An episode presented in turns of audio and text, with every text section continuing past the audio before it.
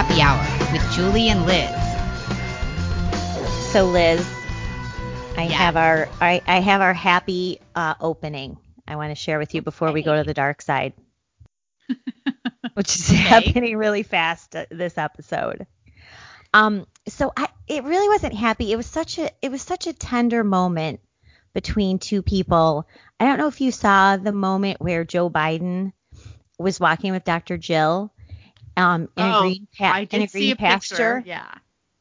So he's walking in this green pasture and he bent over. He did not fall over. He bent over and he picked a rose out of the middle of the grass. No, he picked a weed. I thought it was a dandelion. He thought it was a rose and he handed it now and it wasn't even a la- it was a, it was a dead dandelion which we call in Chicago a puffer. I don't know if you it's a weed. He probably inadvertently spread like 50,000 more weed seeds by doing that, but okay. But Not it didn't matter. Liz, because the media swooned and it was just, it was so precious. It made me jealous. Like, why doesn't my husband randomly reach down, pick up dead weeds and hand it to me? What am I doing wrong? Julie, next time I see you, I'm gonna have a bouquet of like, like really nasty weeds. I'll be like, Julie, I love you, my my friend. we The need media to find so gross. and put it on our avatar, Twitter avatars. It's so gross what they do, how they overcompensate. Come on, man. Come on. I saw that picture and I was like, does he know that's like a weed and that any kind of gust that comes along is just going to blow? Because that's what those white things are. That's going to, that's the seeds. You're spreading it. Um, well, look, to be fair, Joe Biden would blow over before the dead dandelion. So you should just be I glad. thought you were going to say he fell over. Like, so I was like, well, uh, you know. Oh look, I I saved that fall. I was just picking Yeah. a dead dandelion for Dr. like, Jill. This cover. lovely, lovely. So we should talk about the Biden speech before some selected members of Congress that happened earlier this week. Um, Pumpkin Head Joe, Pumpkin Brain Joe, and he gave um, a speech before some people, not all representatives were invited because despite like basically seating equivalent to, you know, a football stadium, Mm-hmm. if people were too close together, they were would I don't know what they would do. I guess give them give each other the virus, even though they're all vaccinated.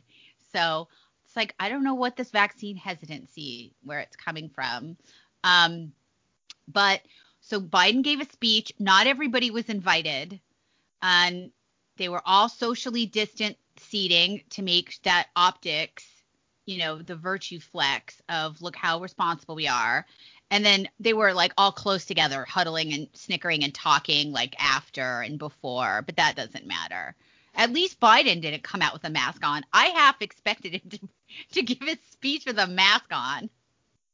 Or maybe a gas mask, like maybe a full space suit. That would be that would be also a good optic. So Biden gave this this speech. I didn't watch it. Julie, did you watch it? I did, because that's what I get you paid the big bucks to do. Oh hell yeah! I mean, I had to have a friend with me, a bottle of Syrah that helped ease the You pain. had like a therapy dog with you. I couldn't watch it alone. I have a therapy bottle. Therapy therapy wine with you. Medicine. We call that medicine. Um, exactly. So so what were you? Uh, what was? I did not watch it, and I didn't normally because I go to bed very early. So when these things, when Trump would do these things, I would not watch them live either because I like like Joe Biden. I'm in bed pretty early, and um, but I would wake up, and I also wake up early, so I'd immediately watch it, you know, on YouTube. I didn't even bother. I just don't because I just don't even really care what he says. And No. so tell us, give us some highlights and your your thoughts. Well, first, the optics are powerful, and just Joe Biden continues to wear a mask in public. He just gave an interview last night explaining why it's patriotic duty. But look, the whole reason he and his administration have to keep promoting masks and socially distancing is to justify his absence from the public. So, what happened Wednesday night is a perfect example of despite the fact people are vaccinated, despite the fact the virus, for the most part now, a seasonal virus, is ebbed and flowed for now, uh, especially where you guys are on the East Coast. Um, that none of that matters because if they start taking their masks off, if they recognize that vaccines are working, there's no reason for Joe Biden not to have a full House, a full packed congressional galley. Um, but he can't. Why? Because he it will completely fluster him. He can't have that sort of commotion because of his he's mentally incapacitated. So that sort of activity will distract him and, and and actually enrage him, as we saw in the campaign before he was locked in the basement because of COVID. So this all justifies no real traveling. He gave like this freaky car rally uh, in Georgia yesterday. So all of this is optics to keep him under wraps because otherwise, why aren't you out meeting with people? Why aren't you having big meetings with congressional leaders? Why aren't you out talking to Americans? Why aren't you? So all the normal things things that we see presidents do in his first 100 days. He's done none of that. So he has to keep this up and his administration has to keep it up. So that was sort of the purpose of what happened Wednesday night. What he said, of course, typically outrageous things. He compared, he said that the January 6th protest was the uh, worst attack on our democracy since the Civil War. He mm, lied, yeah. of course, about what happened on January 6th, said lives were lost. Of course, only one life was lost, Ashley Babbitt, uh, who no one cares about, and she's been completely memory hold. Um, so he continued this whole line about the insurrection, how dangerous, deadly it was, etc. Talked about his new plans for more spending. I think another two trillion on top of the four trillion that he's already spent. But a lot of it, Liz, was just like warmed over Clinton I said, this sounds like a Clinton speech without the pizzazz. Um, and then, of course, you know, the race baiting, which he has to do uh, because they have to figure out some way to try to keep black people in line in the Democratic Party since they're uh, were showing a lack of interest in the last few elections. So that's basically that's the gist. You didn't miss much. You know, I think they also keep up that appearances with the masks and the distancing because you really they need to sort of also justify the amount of money they keep planning to spend for, right. to, for the virus. I mm-hmm. mean, you know, if if everything's all better, then you know they don't need to spend whatever billions of dollars to put in all sorts of fancy stuff, part of infrastructure, you know, more money to the schools. But you know, they I think they they need they really need this severe situation to justify all this money that is just being spent like a drunken sailor or that they're proposing. And right. as soon as people don't feel like there's a crisis anymore, God forbid they forget, right? God forbid you live in a state like Florida or Texas or many of the other states that are open and your life as you experience is totally normal, you know, no masks or few masks kids in school, offices are, you know, open, you're operating, God forbid you forget because then they aren't going to be able to take advantage of the fear that they've really generated. And so I do think that that's part of it. Um, I am really interested to learn or su- surprised to learn that 9/11 and the Oklahoma the Murrah building bombing in Oklahoma mm-hmm. City, Waco, um, Pearl Harbor uh, you know, not not a not a not a not a not a bleep, but uh, well, Liz, uh, look, 6th, yes. Let's be fair, okay? Timothy McVeigh never sat at Nancy Pelosi's desk, okay? So that right then and there exonerates him from being like one of the worst terrorists ever. I mean, it's not like he wore a furry uniform and horns and went into the congress. I mean, that is just beyond the pale. We cannot have that in a free society. Cannot happen. You know, it's really funny because the longer this gets drawn out and the more opportunities the left has to react and, and fight against this or construct a narrative, the more you see that in addition to this being an attempt to quell like a populist uprising against the establishment, these people are just super butthurt because it was them. Mm-hmm. It was their it was that it was their workplace, it was what they were doing and it was about them. It isn't you know, that's right. really what pisses them off is that th- it's it was their house, their sacred space or whatever the fuck they think it is. And that is just such an overriding concern, you know, issue here is that people manage to get into their space without their consent because as we, you know, and I'm sure our listeners are, are smart too, we had people bust into the Kavanaugh confirmation hearing and do a sit in mm-hmm. and accost elected officials, which were in the middle of an official proceeding, and not a not a bleep on that. So it's truly that they were bested and that they were encroached on. And then, of course, they promptly put up a wall, which they spent four years telling us doesn't work to keep people out. right. But okay, you do you guys. So, did you um, happen to check out Tim Scott's response? Um, senator Tim Scott from South Carolina, he's the junior senator uh, of South Carolina to the to Miss Lindsey's senior senator, and he is the one who responded to Biden. I did watch Tim Scott. Um, I have a low bar for Tim Scott and almost any senator who's uh, mm-hmm. on the right side of the aisle, and I think he over delivered based on my low bar. You know, I think right. he did a decent job. I thought it could have been much worse. so I guess at least look at well, Liz Cheney isn't in the Senate, but um, I was like, why not put out Liz Cheney? But all right, she's not in the Senate. So what did you think about what Tim Scott said? Well, I'm with you. I had a pretty low bar. I tweeted out earlier in the day what I expected him to say, you know, bipartisanship and, you know, shiny city on the hill and all the bullshit rhetoric that used to sway us before, you know, the country started burning down and I did not think he would address things like election fraud or he would take on, challenge the Democrats' race baiting war, race war. Uh, you know, I just thought it would be sort of milk toasty, and it wasn't. I thought not only did he address those issues, um, but he had a night, he had a good tone about him, which once in a while, especially after the theater that we had seen right before that with um, Biden and the Democrats. I thought it was really on point. That being said, Tim Scott is not a future leader, at least of no. the America First movement.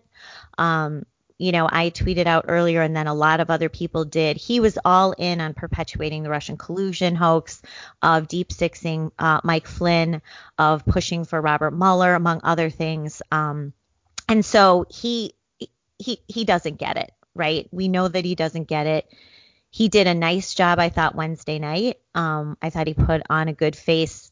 You know, I watched it with my 20 year old daughter and she was like swooning. Well, she, I mean, she's, she's pretty based, as you know. She I gets what's going on. but I think for for our ki- you know for I know I will, but I think for our kids or people who aren't immersed in this every day, it was a nice breather yeah. from yeah, you know what I mean. So I thought right to that extent he he did his duty. he definitely comes off as a nice guy and mm-hmm. a sensible one. Um, responding to the outrageous things that Biden was saying with the systemic racism and all this shit. And so Tim Scott comes out. He's very credible because of his life experience. You know, um, he came from slave slaves. He has been repeatedly stopped in Capitol Hill in DC and in general. So, you know, he kind of speaks to um, the same things that the left are always appealing to, which is people saying cops beat me up or I'm ra- it, it, you know I'm being singled out because I'm racist. And so I think in that sense, for the general public, I do think he did do a good job. Now you can always tell who is a good elected official by if they're embroiled in controversy. And if you'll notice, Tim Scott is never embroiled in controversy except on this vulnerable issue for the Dems, which is that he's a black man. He's mm-hmm. very been very successful, and there's nothing that is upsetting more upsetting to Democrats than an actual minority that is a success story. And this is why they also hate someone like Clarence Thomas, who came from nothing, very rough upbringing, turned out extremely successful, one of the most brilliant legal minds this country's ever had. Mm-hmm. So same with Tim Scott. So they did attack him because um, apparently his father was a you know picked cotton, and uh, one of the retarded fact checkers at the Washington Post, you know, took issue with that. They don't, you know, and I I thought the new rules prevent us from ever questioning anyone's truth. So speak your I truth, Liz you can question the right people's truth. So anyway, um, but I, I do agree with you. I think he did pretty good. Now, again, Tim Scott, he is very milk toast. He's not a fire burner, and we're kind of at a point now where we need people, we need arsonists. You know, we don't need that's right. Um, fence straddlers, and that's Tim Scott. And you know, I he uh, under Trump, you know, he had put together a criminal justice reform bill. Um, I don't, I didn't really, I didn't read it, but I know it was fairly popular. It was summarily rejected by the left. And, you know, I didn't think Tim Scott fought hard enough. But again, that's because he's a Republican senator and that's that's their way. Which is like, oh, right. okay, you don't like it? All right, I'm sorry. Bye. So anyway. Um, well, that's so that why too on Twitter, oh. then Uncle Tim started trending, of course, yeah. right away. Well, because so, didn't I just yeah. say this last week on the show? These people don't believe anything they say about right. any of the groups that they use basically as shields, as human shields. to being right. criticized. They don't care about black people. They don't care about women. They don't care about Asians. They don't care about gays. They do not care. If you think that they really care, all you need to do is see that Uncle Tim was trending on Twitter. Go look at the things people say to Rick Grenell. Go go see the things the left says about Caitlyn Jenner. All right, because yeah, that Caitlyn was Jenner another is, one this week, right? Is a Republican. She's running for governor of California. Um, watch what they say to women, conservative women, who they treat like garbage. So, and they say all kinds of names, degrading sexual names about their appearance. They don't believe anything that they say they are only using this to gain power. So, do you want to talk about Caitlyn Jenner? Caitlyn Jenner announced she is, or Caitlyn or Bruce, as some know her by, um, is announced that she's running for governor of California. So, there's right. a lot of people running for governor that have announced. Um, it's going to be kind of a shit show, but the good news is that Gavin Newsom is going to be is up for recall, and so that I yeah, feel like that's, that's amazing. That's amazing. That's a great.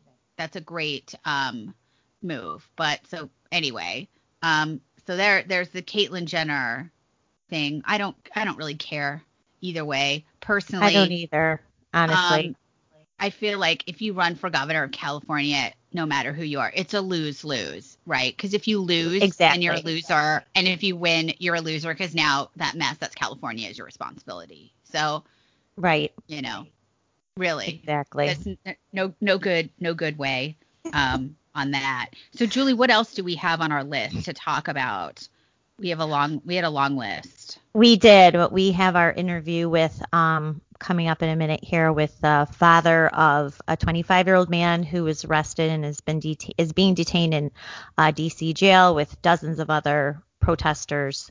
Uh, and so we'll get to that. That is fa- not fascinating, infuriating, like maddening, not America, but um so but the Democrats continue to pump that. We saw Biden do that again this week. We saw some hearings. The man who was photographed at Nancy Pelosi's, not her desk, a desk in her office. I listened in on that hearing. He finally was released from jail by an Obama judge, uh, surprisingly. But um, some of these judges are realize their hands are tied because of a D.C. appellate court ruling in the Munchel case that uh, basically told the judge and government to release them from pretrial detention. And so that's having some minor positive effects. Um, but uh, the FBI continues to tweet out pictures of grandmas in Trump hats who were outside the Capitol and wanting people to hunt them down. So this is just really, this is escalating at such a high level. Oh, and of course, then what happened this week? Rudy Giuliani was raided by the FBI. Apparently, it only oh, took yeah, that's right. yeah, it took Lisa Monaco, uh, the former Obama uh, henchman, who was approved by 48 Republican senators, confirmed to be the deputy AG, but she's really running the show because Merrick Garland is just a figurehead. Um, and so it only apparently she is the one who signed off on the warrant uh, Of to execute. Of course she is. Yep. And then Victoria Toensing. And then, um, so, you know, this is going into hyperdrive mode, the political weaponization of our uh, Department of Justice. It's just a continuation. I don't know if you watched Tucker last night. He had on Rudy, and Rudy said that they were totally cooperating. So it's kind of like the Manafort thing where Paul Manafort and the lawyers had been cooperating with the feds, and then all of a sudden they just got like, you know, uh, you know, uh, no knock, or not. I guess they were knocking, but you know, they basically got raided. Um, and the same thing happened to Rudy, who said, "I've uh, we've offered to we've been cooperating. He's like i've had this for two years you know because the pretense of like doing a raid a subpoena like a raid like that enforcing it is that oh he's going to destroy evidence. He's like i've had this for two years you know? Right. well i'm not Right. destroying it. I've had it for two years. And then the real cherry on top is that he tried to give them hunter biden's hard drives and they were like nah bro. Nah. Those have already been those have already He's been like-. there's child pornography on here. Do you want it? nope. Nope. Nope. Nope. We're here for the FARA violation, which I'd like to remind our audience, if you don't know already, a FARA FARA is the Foreign Agent Registration Act. If you lobby or work for a foreign country with towards the United States government, you need to file paperwork. Um, every second person in this town is doing that and they they fill out paperwork. And traditionally if you don't do it and the government says you know what? What you're doing is actually working for a foreign government you just fill out the paperwork. This is not no one's ever been prosecuted for this is not this is not a, a big deal. But you know when you're fishing for some reason to make headlines and really that's what a lot of this is is theater your opinion shaping your narrative shaping um, you know, you want people to think, oh my God, Rudy did something terrible. That's why they raided him. And it's like, well, apparently they want to say he was actually working for the Ukrainian government. Now, Rudy said on Tucker last night, he's like, I have it in my contracts, it, my legal contracts with my clients. I am not lobbying for you. I am not a lobbyist. I don't do lobbying. so Right. who knows? But again, you know, it's the process is the punishment. So I, I, I'm not sure. I didn't. I know that Rudy and John Solomon, who apparently also was some way a target of this uh, search, were d- did a lot of reporting on the Ukraine before even the Trump impeachment scandal, the fake impeachment happened. So, um, well, Miranda? Devine, Miranda Devine at New York Post reported that, and she said this last night on on Hannity, that there has been they've been surveilling uh, Giuliani's iCloud account in Oh, late yeah. 2019 when he was a lawyer for the president during the first impeachment trial. So she reported that apparently she's working on a book too. She's great, but um, yeah. Which is- So you know, Rudy said that as well. But just take a minute Right. and think about what that means. This Right. is the lawyer for the president of the United States who is involved in an impeachment hearing, and the government is spying on the lawyer. I mean, holy shit, are you kidding? I mean, what? You know what was don't know. funny too, Liz, is people who are like, wait a second, this happened under Trump's Justice Department. It's like, okay, Oh, first it's of not all, Trump's Justice Department. It was never Trump's Justice Department. it was never his Justice Department, and this was Southern District of New York, and that's like a whole other entity on its own, loaded with you know Preet Bharara uh, types. And so the idea that this was something Bill Barr, I did he know about it? I have no idea, but it's just hilarious. People thinking that this was Trump's Justice Department, that that's some kind of you know, uh, you know, own about what happened when it isn't. Yeah, people have no idea the the the almost autonomous machinery of the go- how the government has become like an autonomous separate machine from the actual people that are elected to do a job. And that you know the the the the, the people that work there there's 4500 political appointees that are brought in with each administration. There are specific slots in every agency. You have political appointees, and then you have the career. They're called careers, and they're it's their career. They're they're doing this. They're making widgets no matter who is the president. Um, but the careers, there's a lot of them. There's five million people, I think, that work in some form for the federal government, and you know they can gum up the works. And um, there was a really good podcast I watched with Jack Murphy, which is a podcast Julie was just on, uh, with Amanda Milius and Darren Beattie, who both Mhm. worked for the Trump administration.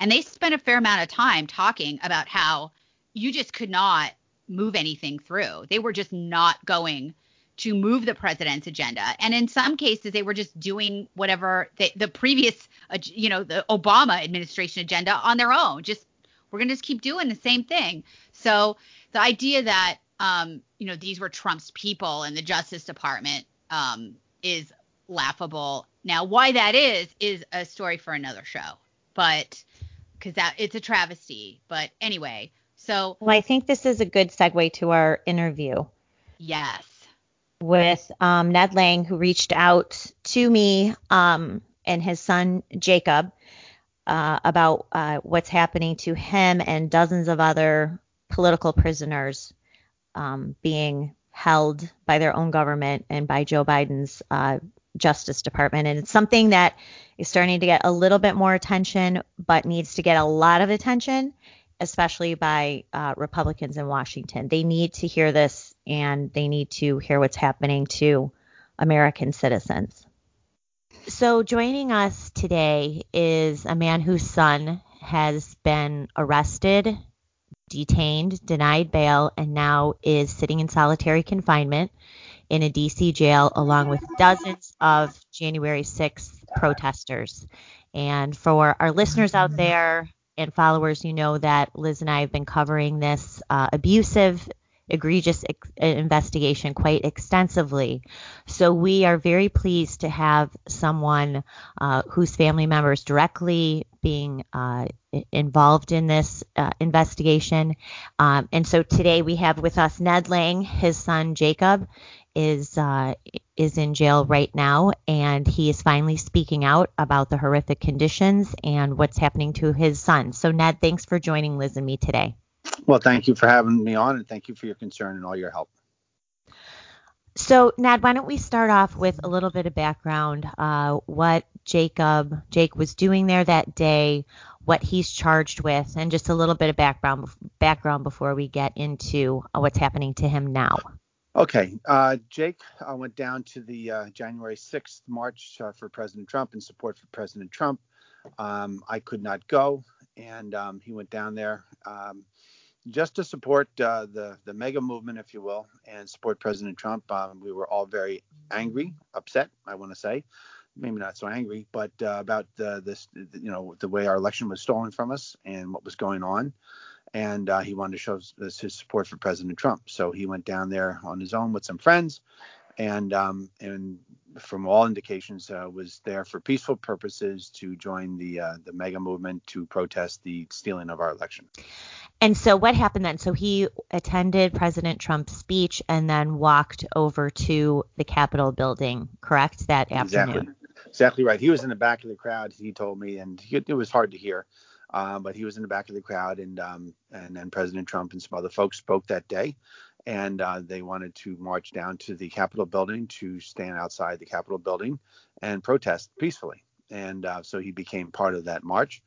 Um, when he got down there to the um, to the barricades, apparently there was already a lot of ruckus that apparently had been going on before the crowd got down there. And um, and then the whole scene kind of erupted, and there was a lot of motion that day, and I can understand that because people are upset, and um, and things just kind of exploded, and uh, and uh, you know there they, I believe their their intent was peaceful to go up and, and sit at the Capitol building in the Capitol building and and uh, and sit on the steps or you know walk inside and and and just you know do a peaceful protest, a civil disobedience, if you will, and uh, show that um, you know that we're not okay with what was going on with our election and and our democracy is at risk. And um, and things. I, I just want to interject here that there was an event planned at the Capitol, right? People had been amassing outside the Capitol building while Trump was still speaking because there was going to be people were always going to go there. So it, you know, I know um, we've heard that the speakers like incited this crowd to angrily, you know, charge down and break into the Capitol, but I think there were a lot of people already there because there was they were had always planned to be a protest outside the Capitol building. So I just want to. Yes, yeah, I, yeah, exactly. That's that's exactly what from what I, my take was. Um, and just you know, I was there on January, excuse me, November with a busload of people, and it was all very peaceful. And I really didn't see any, you know, I wasn't concerned about Jay's safety or anything else for him going down there. Um, it was supposed to be a peaceful protest about what was going on in our country. And uh, Jake said when he got down to that area, though, there was already a lot of um, uh, a lot of stuff going on, and um, and uh, and things quickly, you know, got out of got out of hand for whatever reason. Um, and uh, and then of course the I, I see in the videos the barricades being moved back by the Capitol Police and the people just pouring into the Capitol, and uh, he became part of that. So, um, walk us through there. I've, I've, read through the charging documents. Your son is charged with several crimes, including um, impeding, assaulting police officers. Apparently, he they have evidence of him with a riot shield and also a bat. Um, I looked through the evidence. I'm very aware that uh, there are protective orders on this uh, this video, and prosecutors are withholding full the full videos from even defense attorneys so they can sort of piece together whatever but it did look like jacob was involved in some sort of um, you know ruckus attempting to get in there and then posted certain things on social media. So um, let's talk about what he's exactly charged with and then how he was arrested and what's happened since then. Okay. Um, so Jake, um, apparently there was violence, and, and, Jake was part of the violence uh, from what the videos showed. Um, and I don't want to say too much more than that, but the videos are the videos. And actually, my son posted a lot of the videos himself. right. Um, but anyway, um, that being said, um, uh, you know, that's not the way he was raised. I've had a huge issue with him. I said, you know, you were a peaceful protester and you're a, a patriot and a supporter of this country right until you do commit any act of violence. And, and whether he did or didn't, I'm not going to discuss that. But um, that is not okay. It's not the way he was raised, and it's not the way that um, our family conducts its business. Um, sure. that being said, um, certain events happened for whatever reason, um, and uh, and so Jake um, and he, you know, again he he posted these videos of himself there and um, actually showed the, you know, this is me, this is me. So you know, I, I don't know why he did that. that you can discuss with him when he when he can talk to the press but he did that, and um, and so he, um, I had heard from him. Uh, oh gosh, um, let's see. After that, he had uh, contacted me, and um, and then I saw the videos. Um, I don't do Instagram or stuff, but either my other family members had passed the videos on to me, and I, I saw what had happened. I was very angry with them, and uh, I, I said, you know, what uh, what are you thinking here? What, what mm-hmm. happened? So I don't know that question, the answer to that question. And Jake's had other run-ins. Uh, we're not going to go into that, but he's had, you know, a, a, tough tough go of it, you know, growing up and done a lot of stupid things. And he's which all kids do. I mean, I've got a 20 year old and a 16 year old. yeah. it's hard to, you know, in any day and age. But um, how old is Jacob now? He is. He just turned 25 in prison um, in uh, in April. April okay. 7th. So, um, so he's, you know, that that's where he's at. And uh, so um, I was very, very angry with him. Um, I, I, you know, I said he was living in Newburgh, and uh, and so we knew he was going to be arrested, and he should have been arrested if if he did the things that you know that, that uh, looks like he did. Sure. Anyway, so in January 13th, um, he was picked up by the uh, uh, by the FBI, I believe, and uh, taken from his apartment. And um, then he was taken to numerous prisons. It was crazy. He was first of all down in New York City. Then a few days later, he was moved to Orange County. And then from Orange County, he was moved to another prison. Then flew out, flown out to Oklahoma. Then they were in a prison in West Virginia. And then they ended up at the Department of Corrections in Washington D.C. Um, and in the meantime, uh, you know, I, I, there was we tried to. Um, this all happened. I want to say on a Saturday, and on um, on a Sunday, there's an attorney that I dealt with with other issues for Jake, and I, um, Steve Metcalf and, and Marty, uh, great guys, and so I hired them, and uh, and they immediately got involved in Jake's case, and uh, got protection for him, um, trying to get protection from him in prison, so that these guys were not allowed in general population, because of course there's a lot of um, a lot of dissent out there uh, uh, between you know um, the political dissent, if you will, between folks in, in our country, as we're all very aware. And so he um, he eventually uh, I got I want to say it was two weeks of bouncing him around and stuff and no communication, and we were all very concerned what was going on. Um, that he was um, finally placed in, in Washington D.C. Department of Corrections in a unit where just J6 um, detainees were being held. There was, I want to say, almost 200 of them um, in in that area uh, that that he was kept in for a while. So I just want to clarify one thing, and I mean, you acknowledge, you know, that your son was involved in some wrongdoing. The charging documents do that as well. The issue here, and with several other cases, is that people are presumed innocent until proven guilty, and the standards for pretrial detention are extremely high, or should be anyway, in this country.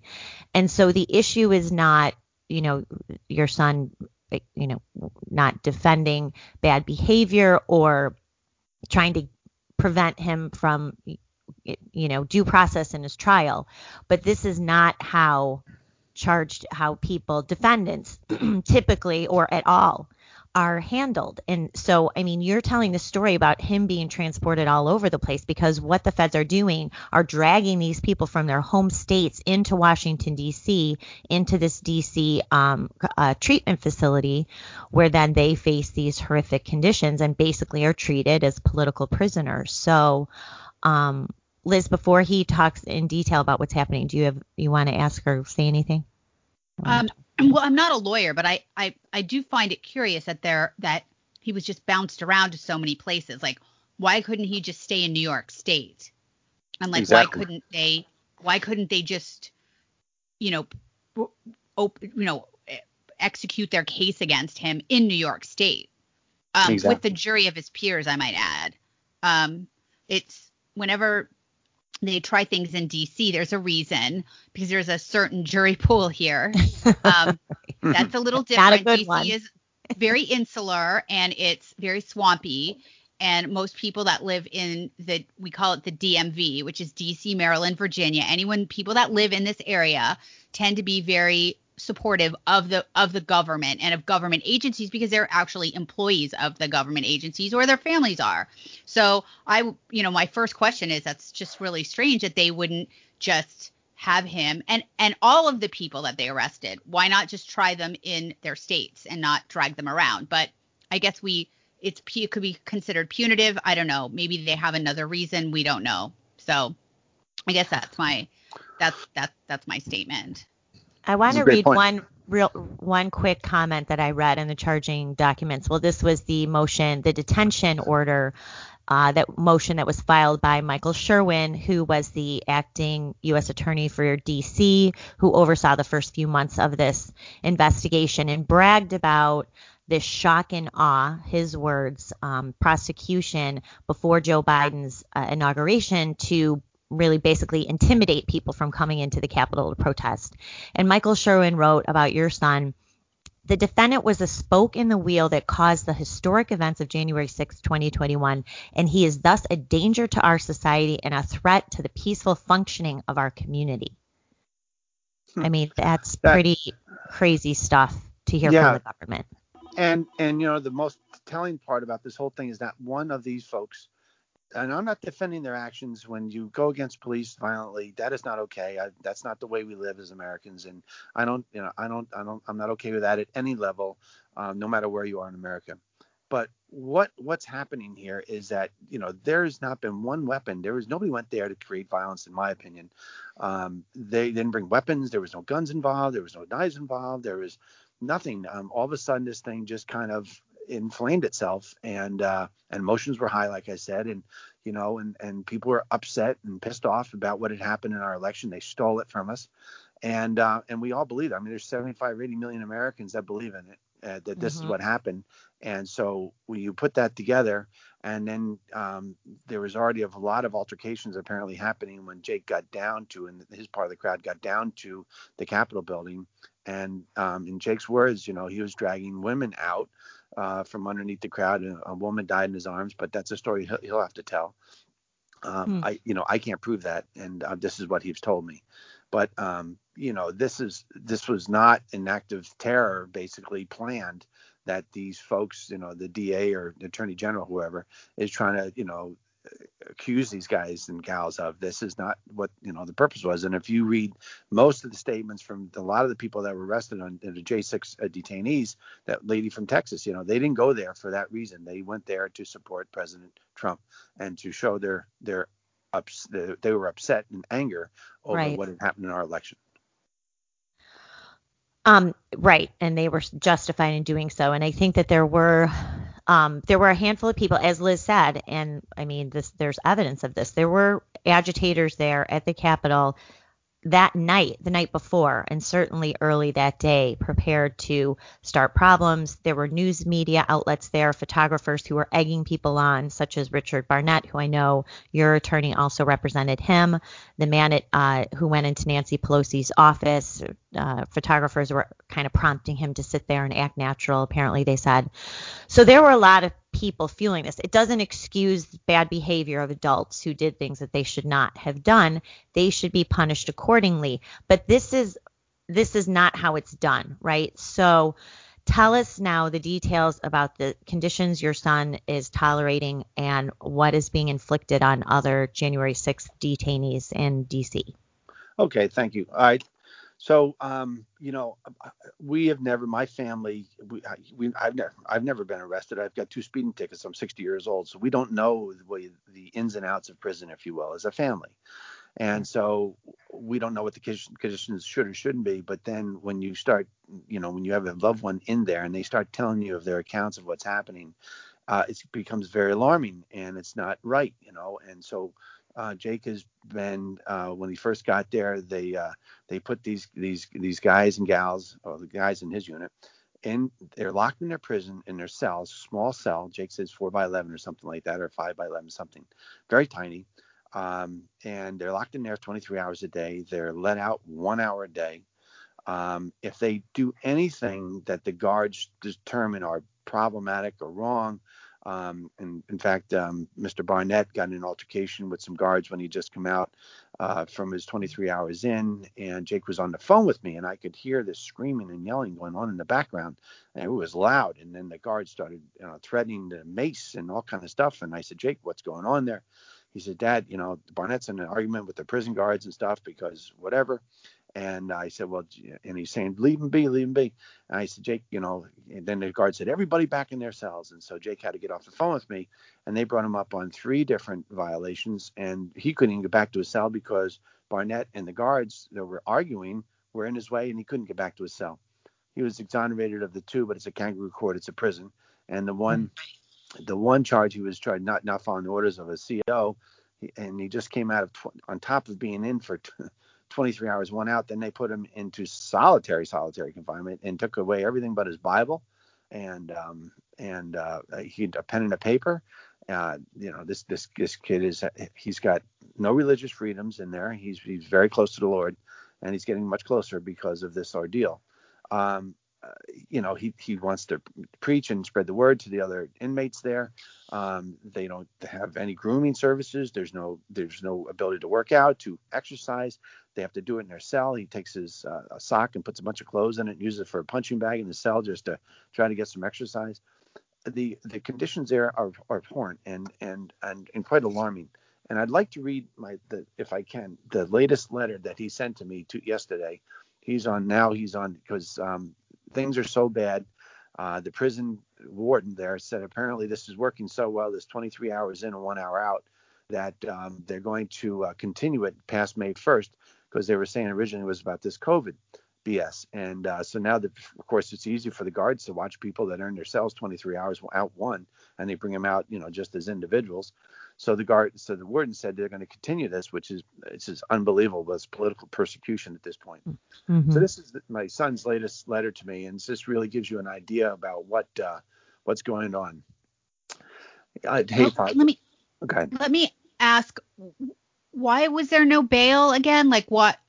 Like why is I just he's been yeah. in prison for three or four months now. So what was the reason you were given that he couldn't post bail?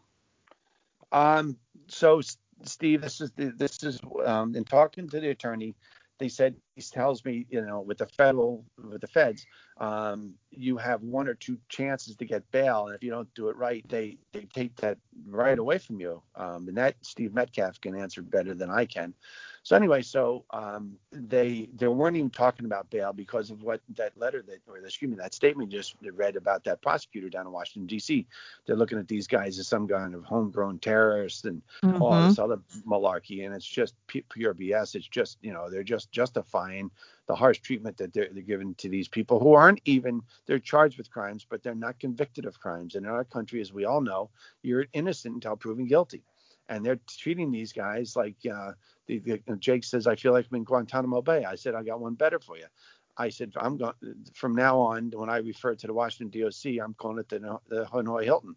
My brother Jerry was in the Marines in Vietnam, and he explained the conditions there. And uh, and it's just like they, you know, Hanoi Hilton. They just they're just messing with these guys and, and abusing them and using psychological torture. Um, even Elizabeth Warren said this is abusive. It's physical, right. psychologically harmful. And that's right. Uh, and and uh, I mean Elizabeth Warren of all people. So what's happening there? That's why um, you know Jake started the hunger the hunger strike is because of what's happening. And so uh, getting back to your bail question, so it's been a while before they would even talk about bail with my son, like in the last few weeks. And um, and so we have to see how deep the water is. And now they're saying that there's other possible charges they're going to bring him up on. That's what the, I guess that's what they do. So so we said, listen, sh- show us what you have. The judge just determined that they have to show my, you know, Jake's attorneys what other charges or what other footage they might have to levy other charges against Jake and stop this, you know, putting the carrot out before the horse. And then, you know, ju- it's threatening. And so we're we're um, apparently going to get those videos. It's a lot and um, but the judge ordered that that be released so that we you know we have to be able to make a defense and um, and speaking of defense, you know, this this young man and all these prisoners, when they have their attorney meetings, they're behind, they're in the attorneys is not one on one. You're in a room that they're behind plexiglass. My son's handcuffed and and whatnot. Everything that the attorney and the client says, everybody else in that room, including the guards, can hear exactly what's going on. There's mm-hmm. no possible way to to to to um, to be able to form a defense and, and, of yourself that our Constitution gives us the right to defend ourselves as Americans, and there's no way that you can form a defense with without complete disclosure to everybody else around you, and there's no attorney-client privilege whatsoever at this level, and it's so unfair, and it's it's a kangaroo court. It's you know it's just it's really discouraging as an American to understand that this is the way our government now is going to politically persecute and prosecute these folks because you're on the wrong side of the political spectrum, and they're doing everything they can to to infringe upon our constitutional rights Jake's civil rights and Jake's human rights in, jail. Right. jail. And it's and it's it's absolutely disturbing uh, as a parent and as an American. I'm a veteran, and this is this is not okay. And and you know the only reason we as Americans can continue to function as a society is that we all understand that there's uniformity in our laws. That mm-hmm. you know it doesn't. It's not about your race, creed, color, political persuasion, sexual persuasion, whatever everybody should be governed and and be and be um, uh, given the same rights and freedoms and privileges no matter what your your take on on our political society is or your other takes in society and what well, they're doing now is they're taking that away from these folks because they don't like that they're president trump supporters and that's and it's really disturbing well, that's really the cherry on top, isn't it? That the the January 6th um, protests occurred following just a summer and fall of violent rioting across the country. All some in some instances attacking federal buildings with explosives, um, attacking police officers with lasers, blinding them, um, and the people who were arrested were just immediately released. And over and over and over again, we saw this. Um, and at the same time, people were being, the prisons were being opened because of the virus, coronavirus. Um, right. News report after news report. We've we're we're letting people out early. The virus is surging through the prison system. People are going out. Then you have places like New York, San Francisco, Oakland, um, places in California, no bail, no cash bail. So, see, you know, come back if you want for your hearing or not, whatever. And then that is in such a contrast to what is happening, um, what is happening to these people that were, you know, involved in some way in January 6th. I know that the DOJ has bragged that they've arrested over 400 people I don't know what for. I don't think 400 people were directly responsible for, you know, the some of the serious things we saw, the violence with against the police and then breaking windows and breaking in. Um, you know, because I would think normally I'm not really familiar with the criminal justice system, but I I would think like a trespassing charge isn't isn't gonna get you denied bail and like put in solitary. At least in the TV shows I watch, it's not that's not how it works. So or the, right. just the average American doesn't doesn't think that. People, everybody knows. Okay, you can you know you're out on bail. I mean, even Harvey Weinstein got bail. You know. Yeah. Um. So it just it's even worse compared to you know when when it's highlighted the disparity in the way in which people different people are treated because it definitely does seem like the big crime was that they were Trump supporters and that they were skeptical of the of the 2020 election and again we just had 4 years of people that claim that Donald Trump didn't win the election because the Russians rigged it for him. so, you know, it's just really a tough pill to swallow as a as as a spectator. Um so what what are the next steps did you um, can you read what, the your latest uh, communication from your son? What did he oh, say? Oh yeah, I'm sorry. Plus, please do that. Yes. Okay. All right. Uh, hey Faja, good evening. I just got the pad back. He just got out of 20 days of solitary confinement. Love you. Missing home right now very badly. I'm calling Steve tomorrow. Um, please text him. Let him know that uh, I want a hunger strike for our rights and all the guys uh, for our rights. All the other guys bailed out. Uh, of 40 of us, only 14 said yes. Then it went down to four by this morning. And then by this afternoon, it was only me and one guy left.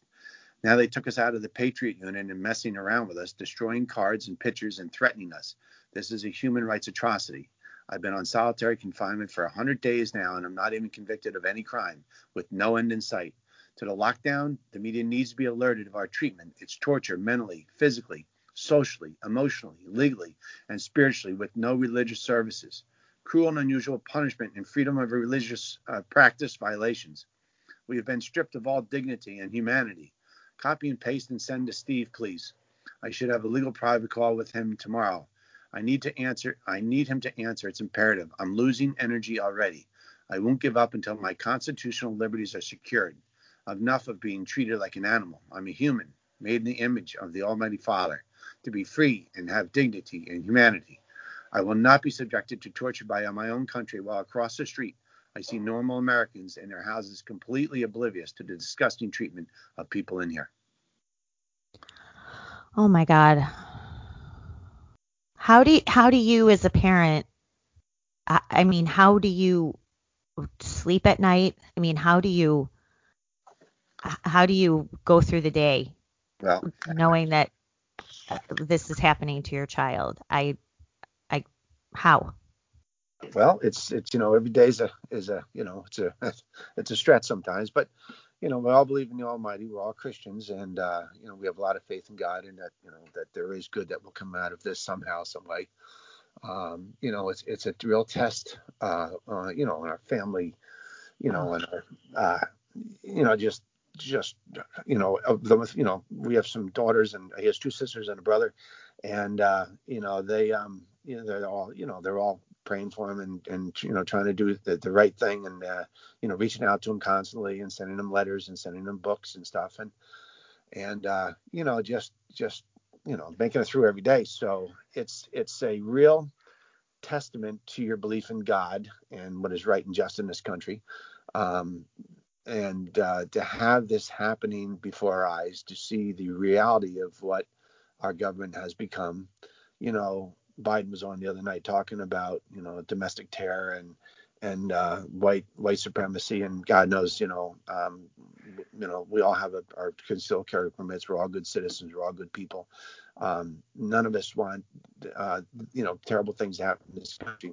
And one thing that you grasp and you believe in is that there is fairness in our government, that there is honesty in our government, that it is not totally fraudulent and corrupt, and that things will be done in an honest and genuine way, and that our laws will not be corrupted. And you look around and you see what happened to Giuliani. You see what happened to many people around President Trump that were subjected to all these horrible um, things by the FBI and the DOJ. And you can see and you understand just how corrupt our government has become. And now I feel it and I see it as an American father, mm-hmm. citizen, um, and uh, and I, you know, you you have faith that things will turn around, that things will be right. But if our government really is so concerned about not radicalizing people and not turning them into these terrorists and stuff like that, then you can't do this to people. You can't subject them to inequality, to political persecution, just because they uh, voted for one person and you don't like it.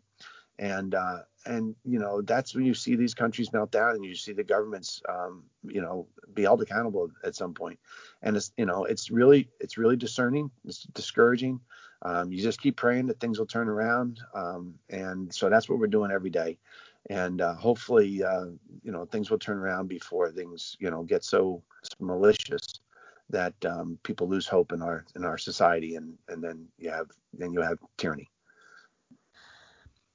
That is so well said. Um, and before I let you go to Liz's point, I want to make clear this is the same Justice Department that is actively dropping cases far worse than this of rioters in Portland who actually committed crimes, not only dropping those cases, but moving to expunge their records. This is also the same DC U.S. Attorney's Office, by the way, that is doing everything that they can to try to get off the hook a 13 year old and a 15 year old who killed a man, an Uber driver, in broad daylight they are trying to make sure this is the same office that's prosecuting your son and every single January 6th defendant. Same office trying to get off the hook girls who killed an innocent man in the streets of Washington D.C.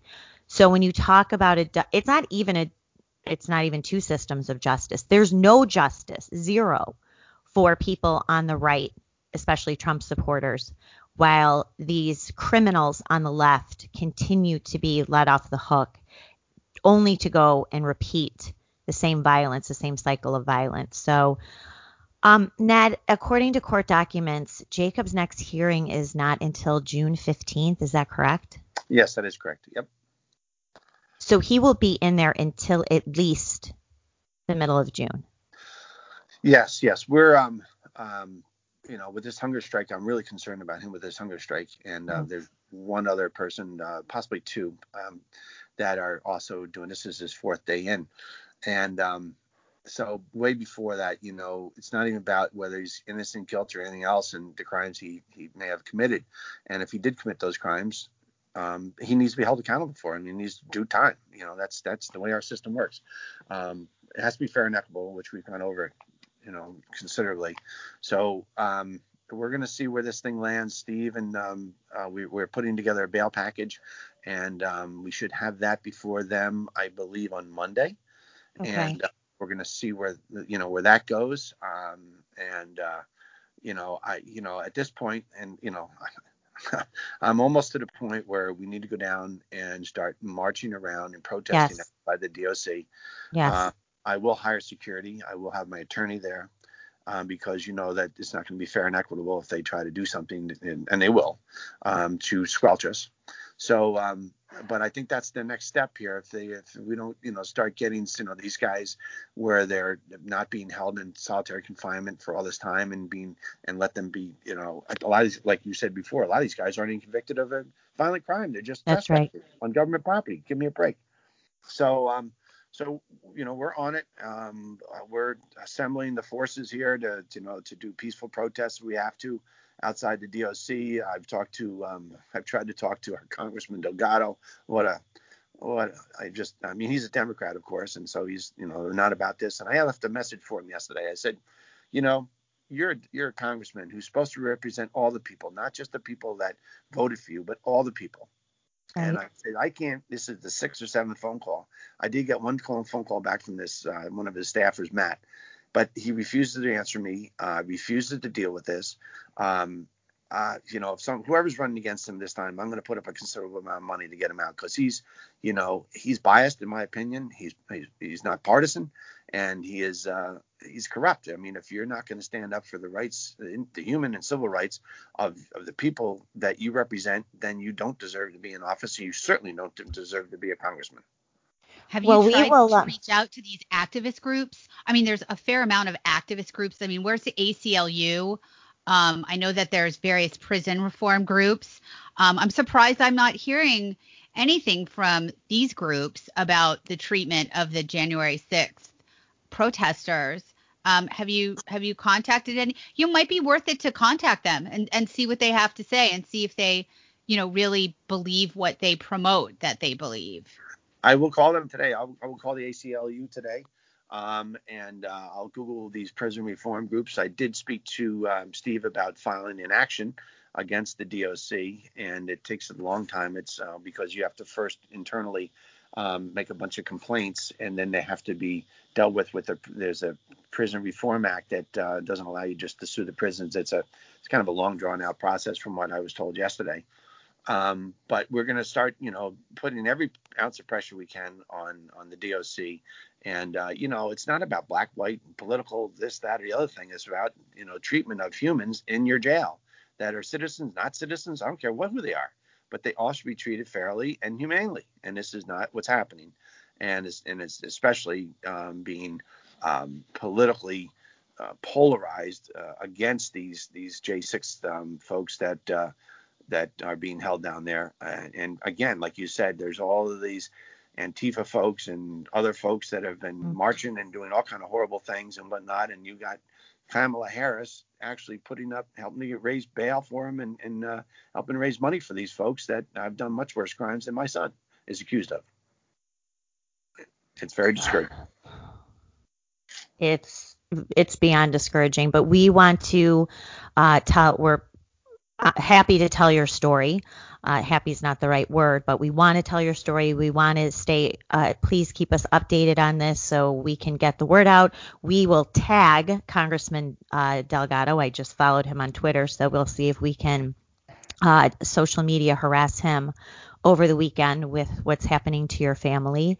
Um, and you know, we just, I guess for me, just you know, Godspeed. God bless you. We'll keep your family and, you know, my prayers. And this just is not America. You just hear these st- stories and read what's being said by judges and prosecutors, our own government against American citizens. And um, it's just, it's such a dangerous time. And the lack of uh, outrage from our political leadership, especially Republicans, including the former president, is inexcusable. So, I couldn't agree more. And I appreciate your time, your effort. I will stay in touch with you. I'm going to reach out to the ACLU today. Um, we um, will continue this. Uh, and if we, um, if I do put together a protest, I will keep you um, ladies in the loop, and uh, and we'll you know keep on marching forward here. And uh, pray God, we're uh, we'll find that there's light at the end of the tunnel. It's just it's a long way off, and uh, we're just hoping that um, we're hoping that this political persecution um, doesn't even become bolder and uh, more hurtful. And uh, and you know that's uh, that's that's the concern because these these folks uh, are pretty confident in their power and they seem to be able to abuse it uh, without any cause for concern and and no no backlash. So, but again, thank you very much for your for your your you know sharing this and let me sharing this with uh, you and your folks that listen to you. And I will be listening. Thank you. Okay. Thank you very much. Thanks. Yep. Bye bye. Bye bye. Thanks for listening to Happy Hour with Julie and Liz. We'll see you next week.